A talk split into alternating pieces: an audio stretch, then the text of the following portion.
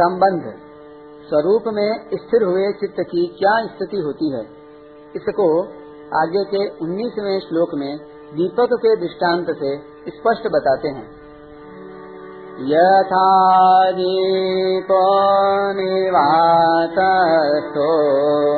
नेङ्गते सोपमाश्रिता। योगिनो यत चेत्तस्य युञ्जतो योगमात्मनः। जैसे स्पंदन रहित वायु के स्थान में स्थित दीपक की लौ चेष्टा रहित हो जाती है। योग का अभ्यास करते हुए यत चित्त वाले योगी के चित्त की वैसी ही उपमा कही गई है। व्याख्या। यथा दीपो निवातस्थो नैंगते सोपमा स्मृता। योगिनो यत चित्तस्य युंजतो योगमात्मन। जैसे सर्वथा स्पंदन रहित वायु के स्थान में रखे हुए दीपक की लव थोड़ी भी हिलती डुलती नहीं है। ऐसे ही जो योग का अभ्यास करता है, जिसका मन स्वरूप के चिंतन में लगता है, और जिसने चित्त को अपने वश में कर रखा है उस ध्यान योगी के चित्त के लिए भी दीपक की लौ की उपमा दी गई है।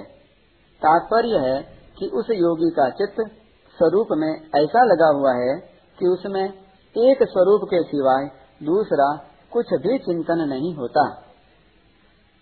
पूर्व श्लोक में जिस योगी के चित्त को विनियत कहा गया है, उस वशीभूत किए हुए चित्त वाले योगी के लिए यहाँ यथ चित्त पद आया है। कोई भी स्थान वायु से सर्वथा रहित नहीं होता। वायु सर्वत्र रहती है। कहीं पर वायु स्पंदन रूप से रहती है और कहीं पर निस्पंदन रूप से रहती है। इसलिए यहाँ निवातस्थ पद वायु के अभाव का वाचक नहीं है। प्रत्युत स्पंदित वायु के अभाव का वाचक है। यहाँ उपमेय चित्त को पर्वत आदि स्थिर अचल पदार्थों की उपमा न देकर दीपक की लव की ही उपमा क्यों दी गई? दीपक की लव तो स्पंदित वायु से हिल भी सकती है, पर पर्वत कभी हिलता ही नहीं। अतः पर्वत की ही उपमा देनी चाहिए थी। इसका उत्तर यह है कि पर्वत स्वभाव से ही स्थिर, अचल और प्रकाशहीन है, जबकि दीपक की लव स्वभाव से चंचल और प्रकाशमान है। चंचल वस्तु को स्थिर रखने में विशेष कठिनता पड़ती है। चित्त भी दीपक की लव के समान स्वभाव से ही चंचल है, इसलिए चित्त को दीपक की लव की उपमा दी गई है। दूसरी बात, जैसे दीपक की लव प्रकाशमान होती है, ऐसे ही योगी के चित्त की परमात्म तत्व में जागृति रहती है। यह जागृति सुषुप्ति से विलक्षण है।